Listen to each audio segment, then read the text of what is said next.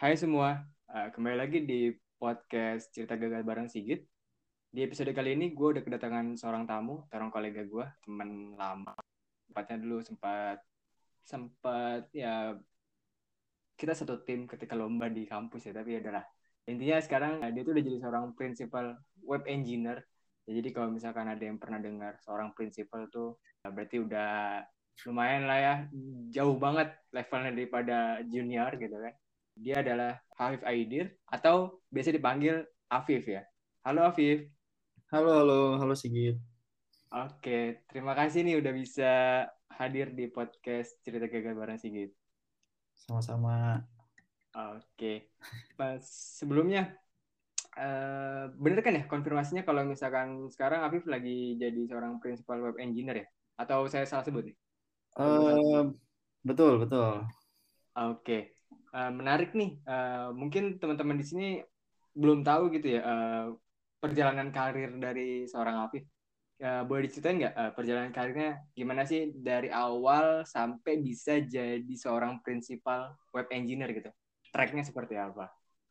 Ini berarti dari awal lulus ya, lulus kuliah. Boleh. Ya maksudnya kalau emang tracknya begitu terserah, Afif. Oke. Jadi sebenarnya gue lulus kan tahun 2016 ya, Oktober 2016 itu baru lulus S1. Nah, sambil nunggu wisuda, gue iseng-iseng sih sebenarnya nyoba nyari kerjaan langsung lah, maksudnya interview aja coba-coba biar nanti sebelum wisuda tuh udah kerja lah istilahnya gitu. Yeah. Nah, akhirnya nyoba di salah satu startup e-commerce di Indonesia. Oh, oke. Waktu itu posisinya sebenarnya bukan web engineer. Dulu tuh namanya masih front end designer. Oh, oke. Gitu. Ya, jadi ya ikutin proses seleksinya, interview, ada tes, akhirnya keterima di tanggal 2016 itu hari pertama kerja. Ingat banget. Jadi harapan gue wisuda nih, jadi 3 Oktober gue udah kerja. 19 Oktober baru wisuda gitu. Dan itu jadi front end designer awal mulanya. Nah front end designer dulu ngerjain modulnya macem-macem sih sebenarnya, karena front end designer itu kan ya dulu banget itu nge-handle-nya ya HTML, CSS gitu. Dan mungkin sedikit JavaScript gitu. Dulu waktu tahun 2016 mungkin, karena sekarang kan udah zamannya udah beda ya. Jadi dulu namanya front end designer itu tuh di bawah tim product design. Oke. Gitu. Jadi kita tuh sebenarnya walaupun kerjaan yang ngoding tapi timnya itu sebenarnya di bawah product design gitu. Nah, karena kita itu istilahnya apa ya? Perpanjangan tangan dari tim UI UX-nya gitu. Kita yang implementasi, setelahnya baru nanti backend yang jahit datanya gitu. Oke. Okay. Jahit API-nya ke tampilan yang udah kita bikin. Itu sebenarnya tugas front end designer, cuma sampai situ. Kita memastikan istilahnya apa ya? Pixel perfect lah dari desain yang udah dibikin sama UI UX designer gitu. Terus kurang lebih berapa tahun ya? Setahun lebih lah. Di front-end designer itu kita di tempat gue kerja kita ada sedikit kayak perombakan nama sih dan scope kerjaan, karena waktu itu ada titel baru, ada role baru namanya front-end engineer. Nah ini jadi bikin rancu ya, ada front-end designer, ada front-end engineer. Ini pembagian skopnya kayak gimana sebenarnya gitu. Padahal waktu itu sebenarnya front-end engineer yang baru dibikin itu khusus untuk ngehandle atau bikin mobile web dari company gua gitu. Oke. Nah, mereka tuh sebenarnya awalnya fokusnya di sana. Jadi fokus ke mobile web dan performance-nya lah. Karena kan kita tahu kalau di Indonesia kan internet problem masih lumayan ini ya. Maksudnya nggak semua user di Indonesia itu punya koneksi yang bagus, makanya perlu perlu tim mobile web yang bisa bikin webnya itu apa ya, terjangkau untuk semua user, tidak memandang seberapa koneksinya gitu. Nah jadi karena ada apa ya, irisan itu antara front end engineer dan front end designer, akhirnya front end designer itu diubah namanya jadi UX engineer gitu.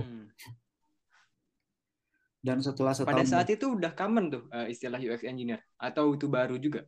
Itu udah sih harusnya, tapi di Indonesia belum.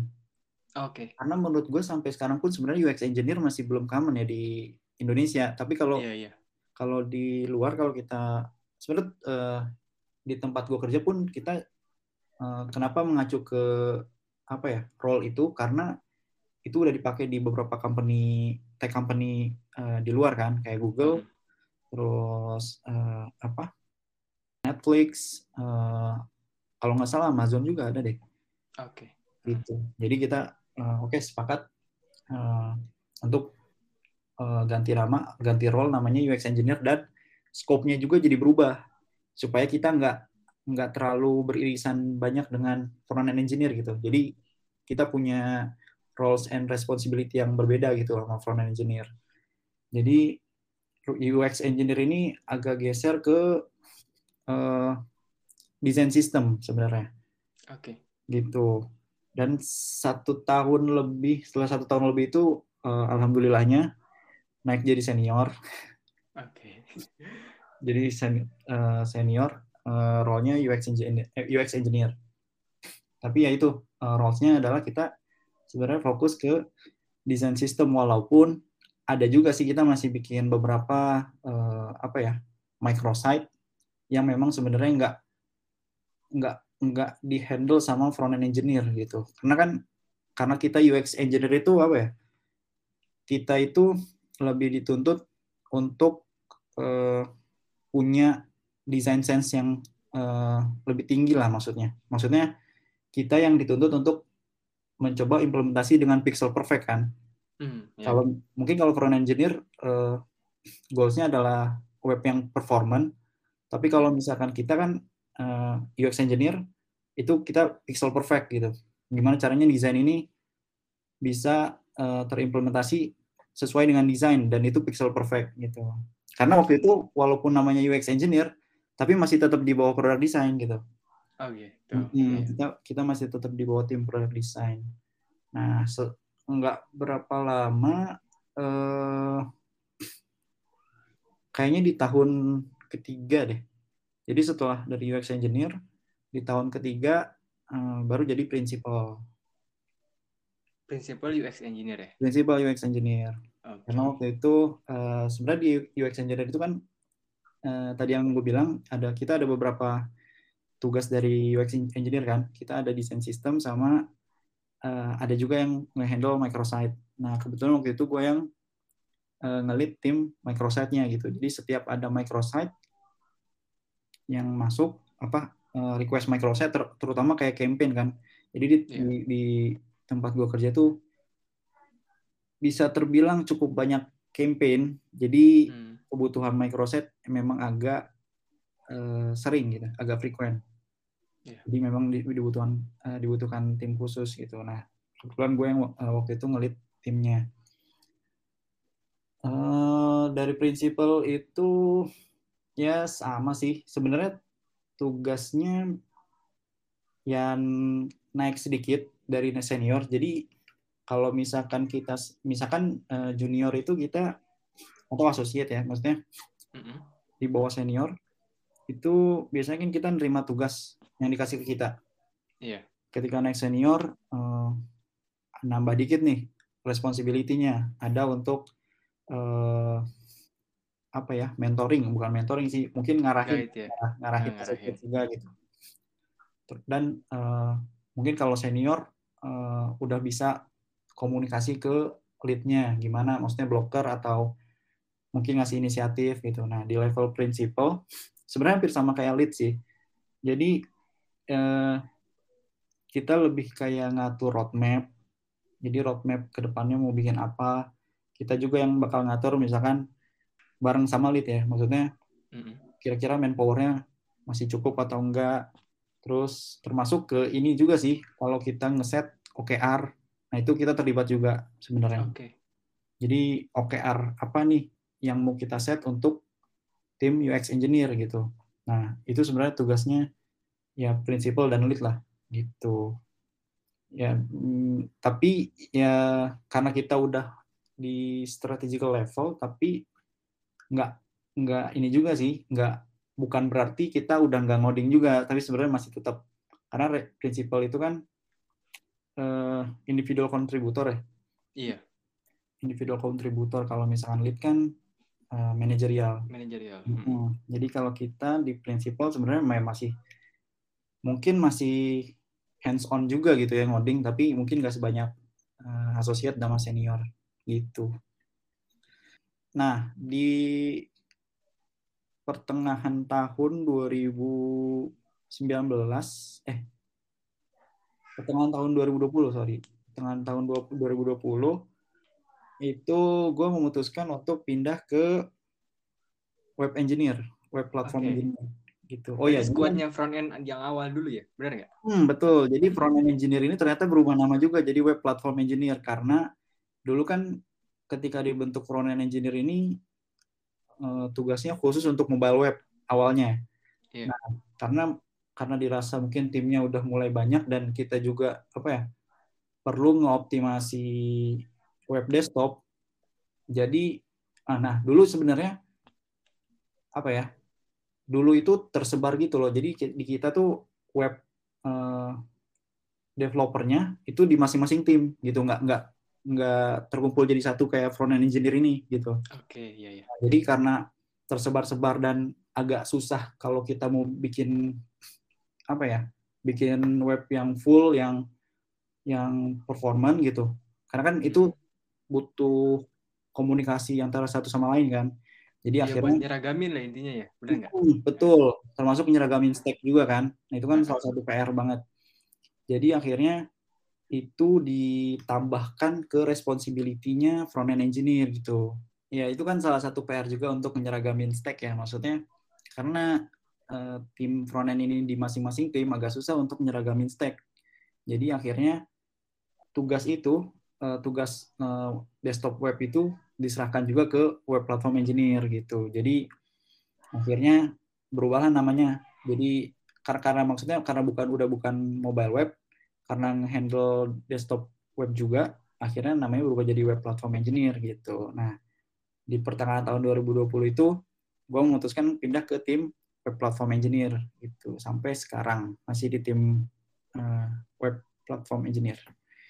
Oke. Gitu. Perjalanan yang sangat panjang berarti ya, dari awal sampai akhirnya jadi principal web engineer ya. Jadi berarti dari principal UX engineer, betul, langsung jadi convert ke principal web engineer ya, gitu nggak? Iya, betul. Betul banget. Oke, menarik. Nah, sebenarnya kan panjang banget tuh perjalanannya ya, dari awal sampai tadi jadi web engineer atau principal web engineer. Nah, boleh diceritain nggak? Pernah nggak sih ngalamin pertama kali gagal gitu? Itu tuh gagalnya tentang apa ya? Oke, jadi sebenarnya gue pertama gagal itu justru sebelum di perusahaan gue yang sekarang ini. Jadi kayak sekitar pas lagi skripsian itu, awal-awal semester 8 berarti ya, itu gue sebenarnya sempat mencoba juga interview di salah satu e-commerce juga sebenarnya. Nah, karena waktu itu, karena ngelihat apa ya, angkatan-angkatan di atas gue yang banyak yang kesana gitu, dan menurut gue kayak, wah lumayan promising nih, maksudnya lumayan menjanjikan, kayaknya dengar dari apa, kakak tingkat tuh kayaknya bagus banget gitu kulturnya.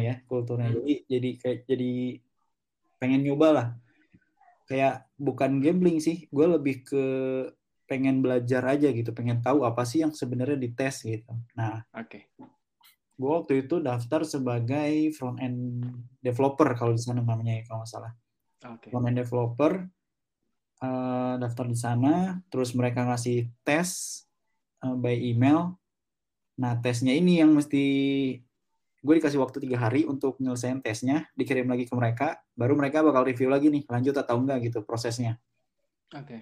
Nah, karena gue masih awam dengan front end, sebenarnya dengan dunia front end CSS, kalau HTML mungkin ya, di project kuliah mungkin sering ya, HTML atau PHP, JavaScript juga sebenarnya agak jarang. Nah, makanya itu jadi apa ya? Mungkin kegagalan gue yang pertama sih. Jadi ketika gue ngerjain tesnya, begitu dapat soalnya agak kaget sebenarnya, gue masih belum tahu ini, oh ini disuruh ngapain sebenarnya gitu kan. Jadi sebenarnya waktu itu disuruh bikin tampilan web ya, yang agak-agak mirip dengan salah satu fitur di Amazon lah gitu. Oke. Okay. Nah, gue kan nggak tahu mesti ngapain dan waktu itu minim banget gitu, masih minim banget knowledge tentang front end. Akhirnya di situ 3 hari pun gue sempat ngerjain, tapi dengan waktu 3 hari pun menurut gue hasilnya masih belum terlalu maksimal. Ya. Jadi kayak karena itu akhirnya gue ditolak. Jadi setelah gue submit, setelah gue kirim hasil tes gue, mereka besoknya ngabarin kalau ternyata mereka nggak bisa lanjut prosesnya gitu. Nah di situ sebenarnya gue agak apa ya, agak-agak down juga sebenarnya. Oh, oke. Okay. Akhirnya dari situ gue mulai nargetin untuk oke, berarti untuk front end gue mesti belajar ini dan gue bakal targetin untuk interview lagi next-nya, tapi bukan di perusahaan ini. Gue mau ngambil oke, mungkin gue bisa ngambil perusahaan yang B gitu. Oke. Okay. Gitu sebenarnya. Itu sebenarnya ini pengalaman gagal pertama gue. Menarik. Berarti sebenarnya di awal-awal kayak nggak punya informasi atau nggak punya knowledge atau pengetahuan terkait framework kali ya. Jadi kan kadang-kadang framework tuh jadi bikin, wah gue cepetnya bikin gini. Tapi mungkin di awal-awal nggak ada pengetahuan tentang itu ya, Dave, kalau lo atau gimana? Sebenarnya bukan framework sih, lebih ke arah front end itu ngapain sih sebenarnya gitu. Karena mungkin ya, saat itu front end itu kayak udah lebih spesifik gitu ya. Kalau dulu kan kita taunya web itu ya udah kita install yang kayak XAMPP gitu ya. Istilahnya cuma satu bundle udah web lah gitu, campur gitu, nggak ada bener. Doang. Oke. Mungkin common buat teman-teman juga kalau misalnya pertama kali gagal adalah pertama kali interview. Oke, terus dari perjalanannya kan pasti kalau bisa dibilang nggak cuma tadi ya gagal di awal pas interview, tapi ternyata pas sudah masuk di company yang sekarang mungkin juga pasti pernah ngalamin kegagalan kan ya. Kalau emang ada kegagalan misalnya kayak waktu gue di tingkat-tingkat awal gue pernah gagal ini, atau pas gue sampai principal pun gue pernah punya case gagal gitu, boleh ceritain nggak kira-kira dari yang UX engineer sampai si web engineer?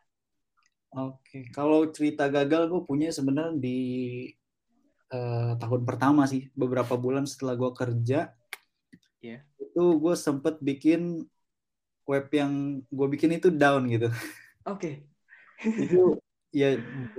Jadi karena kita masih masih awam, maksudnya masih baru, ya kita sebenarnya dapat onboarding juga sih, maksudnya dapat kita dikasih knowledge gitu, misalkan dikasih kita ada sharing session gitu, tapi kan tetap aja di lapangan itu kan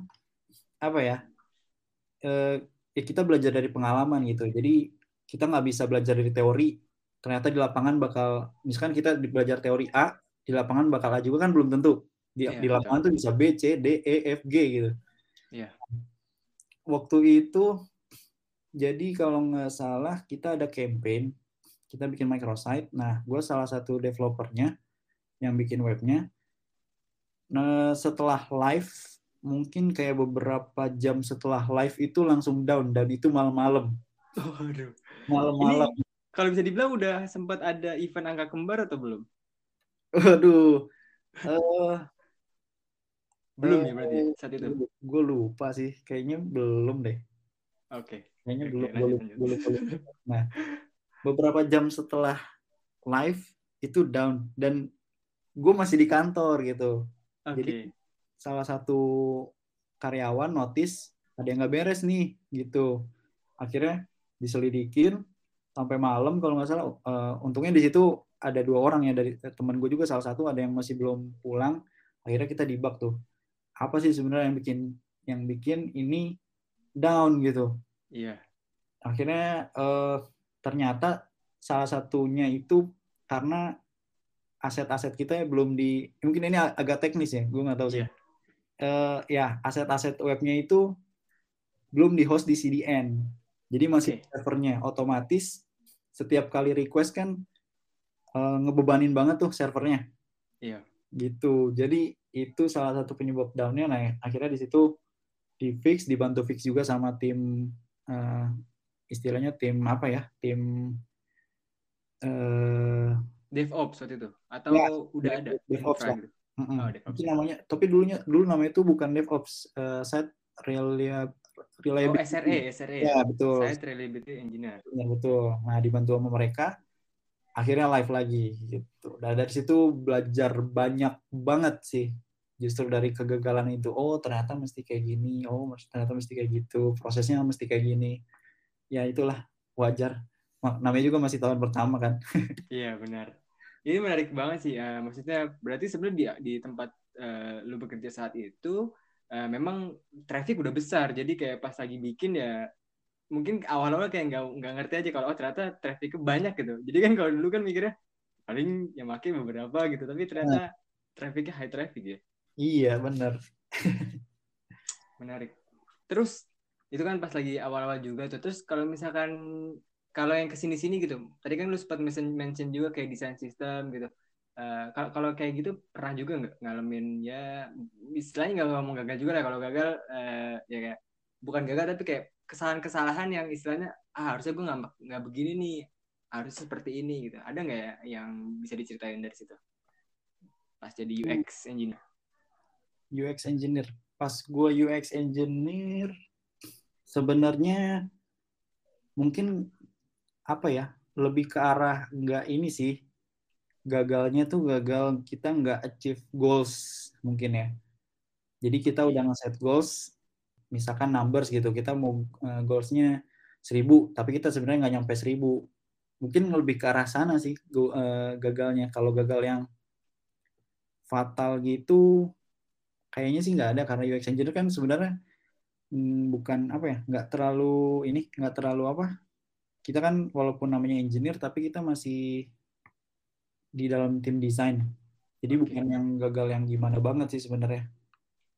Paling gagalnya cuma kayak gagal achieve sesuatu yang itu udah kita set dari awal gitu sih. Lebih ke bisnisnya sih.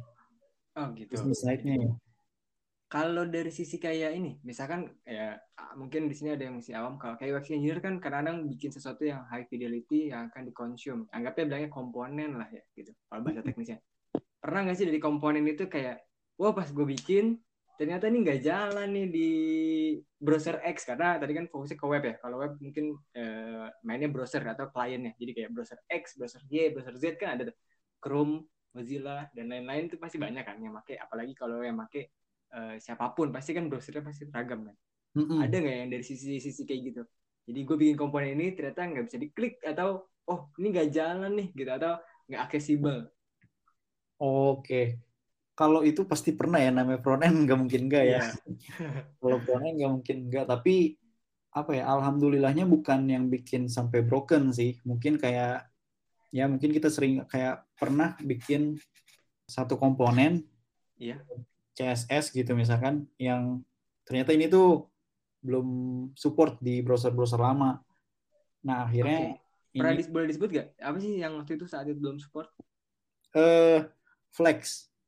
Oh, Flex. Berarti layouting ya? Layouting, tapi ternyata dibuka dari browser Safari. Safari mobile justru. Oh, Safari mobile. Tapi ini sebenarnya kejadian pas gue UX engineer awal-awal sih.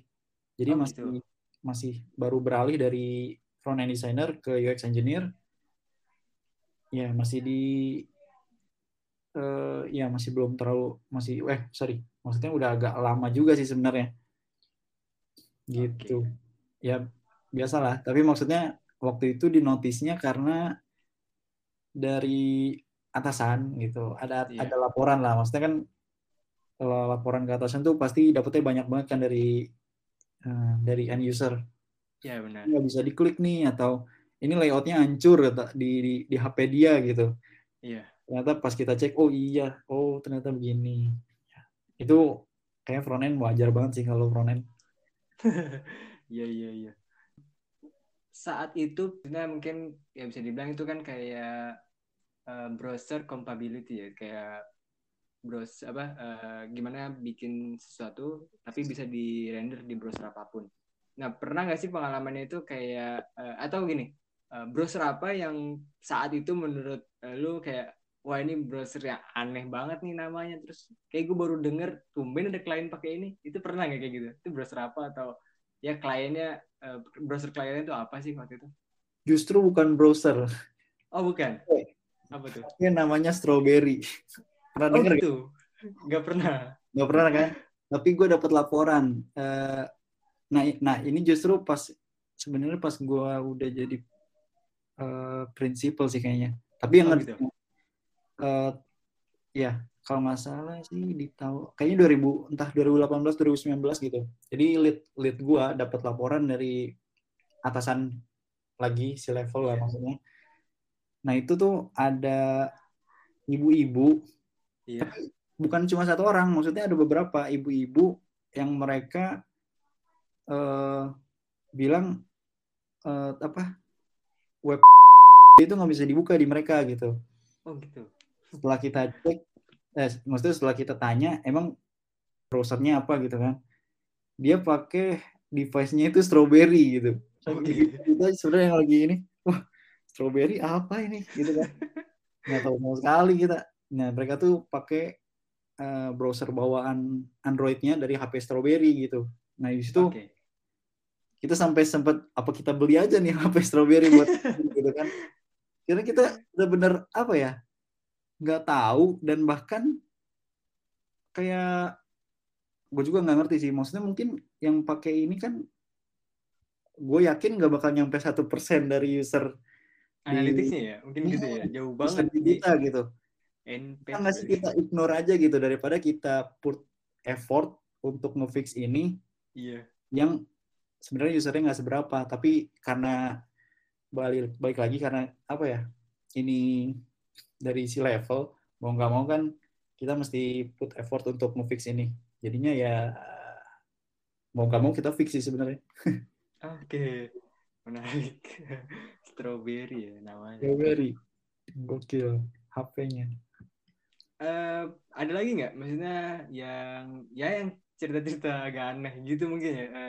Malah kan istilahnya kadang-kadang mungkin kita pas di awal-awal kerja malah munculnya yang ya bisa dibilang, oh ini karena kita nggak tahu. Tapi pas udah yang mungkin di level prinsipal tuh kayak harusnya yang ada lebih apa gitu masalahnya. Tapi ternyata masalah-masalah lucu kayak tadi gitu. Ada lagi nggak kayak tadi modelnya?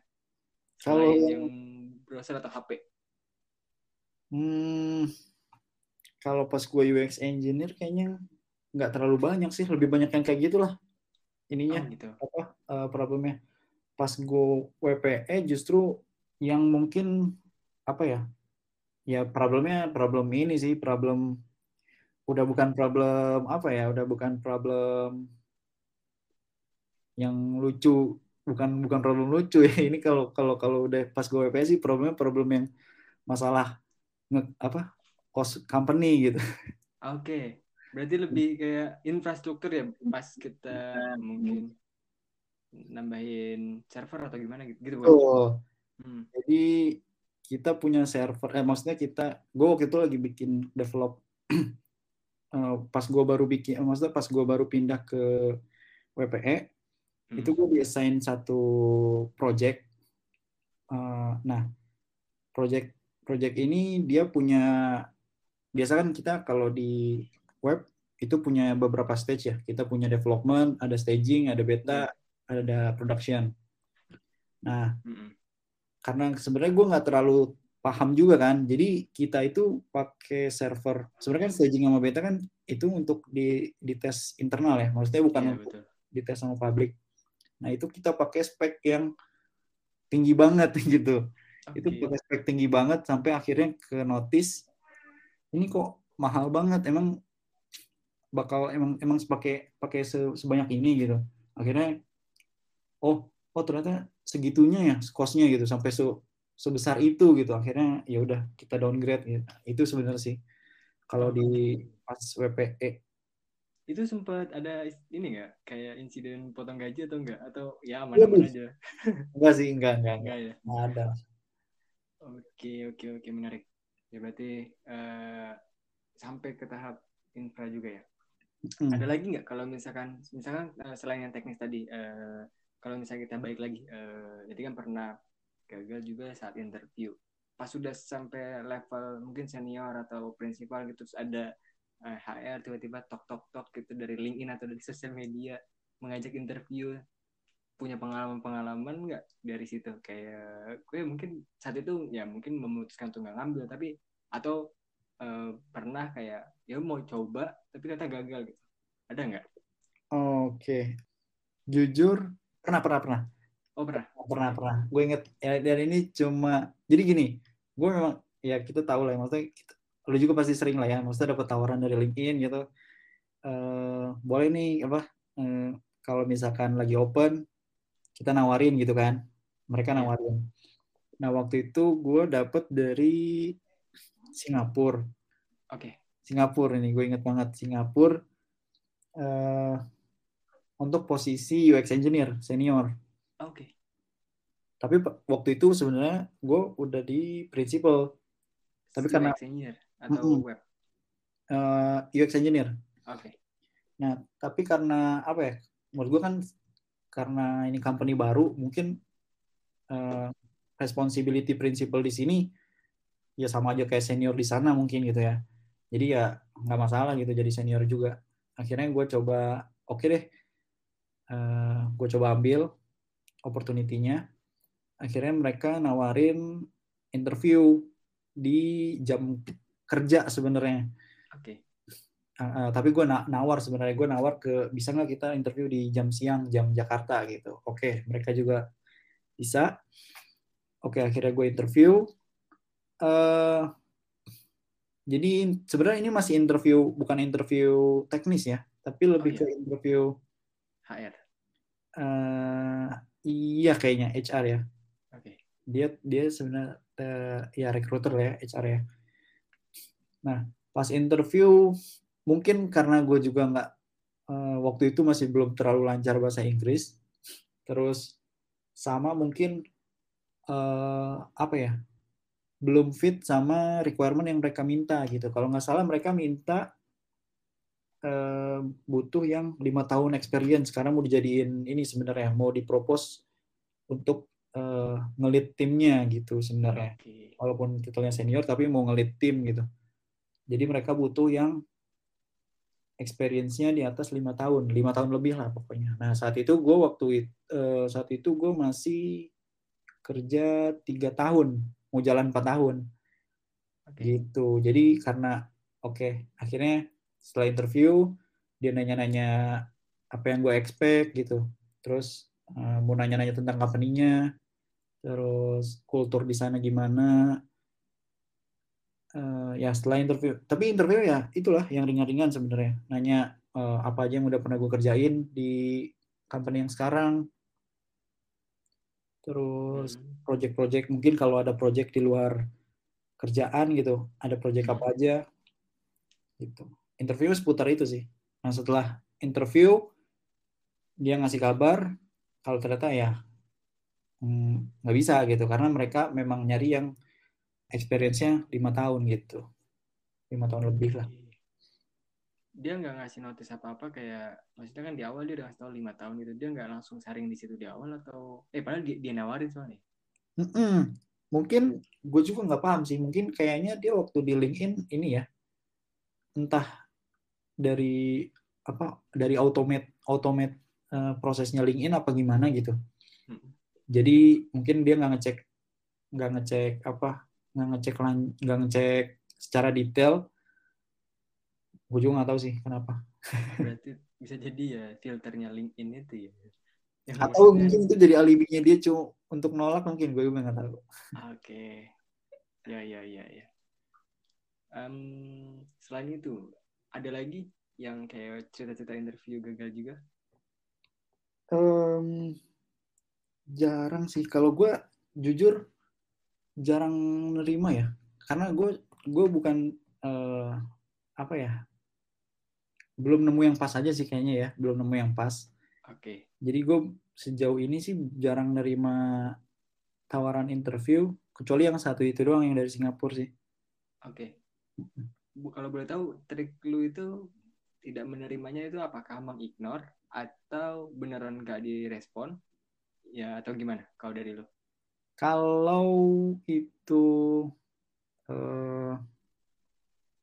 apa ya? Kalau itu kelihatan semacam kayak bot, gue nggak tahu sih ini di LinkedIn bisa bot atau enggak ya, gue nggak tahu. Tapi kayak semacam otomasi pesannya itu biasanya nggak gue respon sih.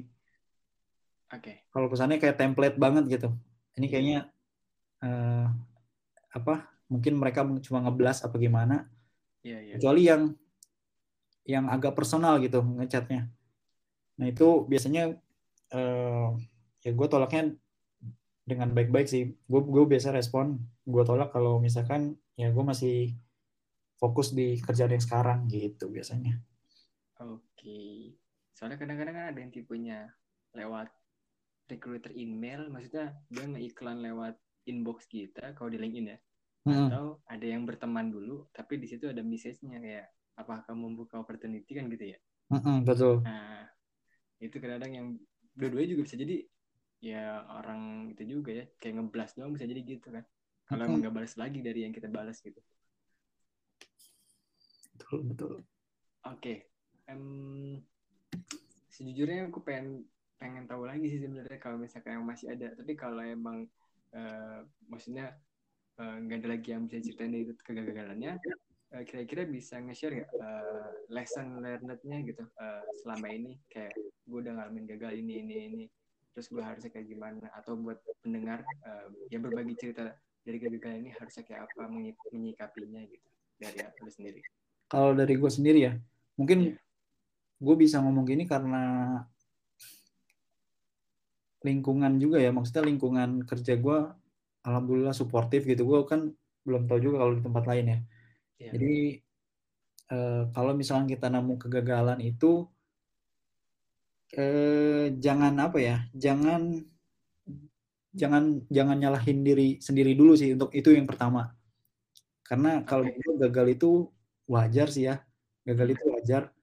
Kita ngelakuin kesalahan di tempat kerja itu wajar, asal kita jangan nyalain diri sendiri, itu yang pertama. Yang kedua, minta bantuan gitu, jangan ragu untuk minta bantuan ke teman. Kayak waktu itu gue, untungnya gue kan masih ada teman gitu ya, yang stay di kantor. Akhirnya gue minta bantuan dia untuk bantu debug gitu.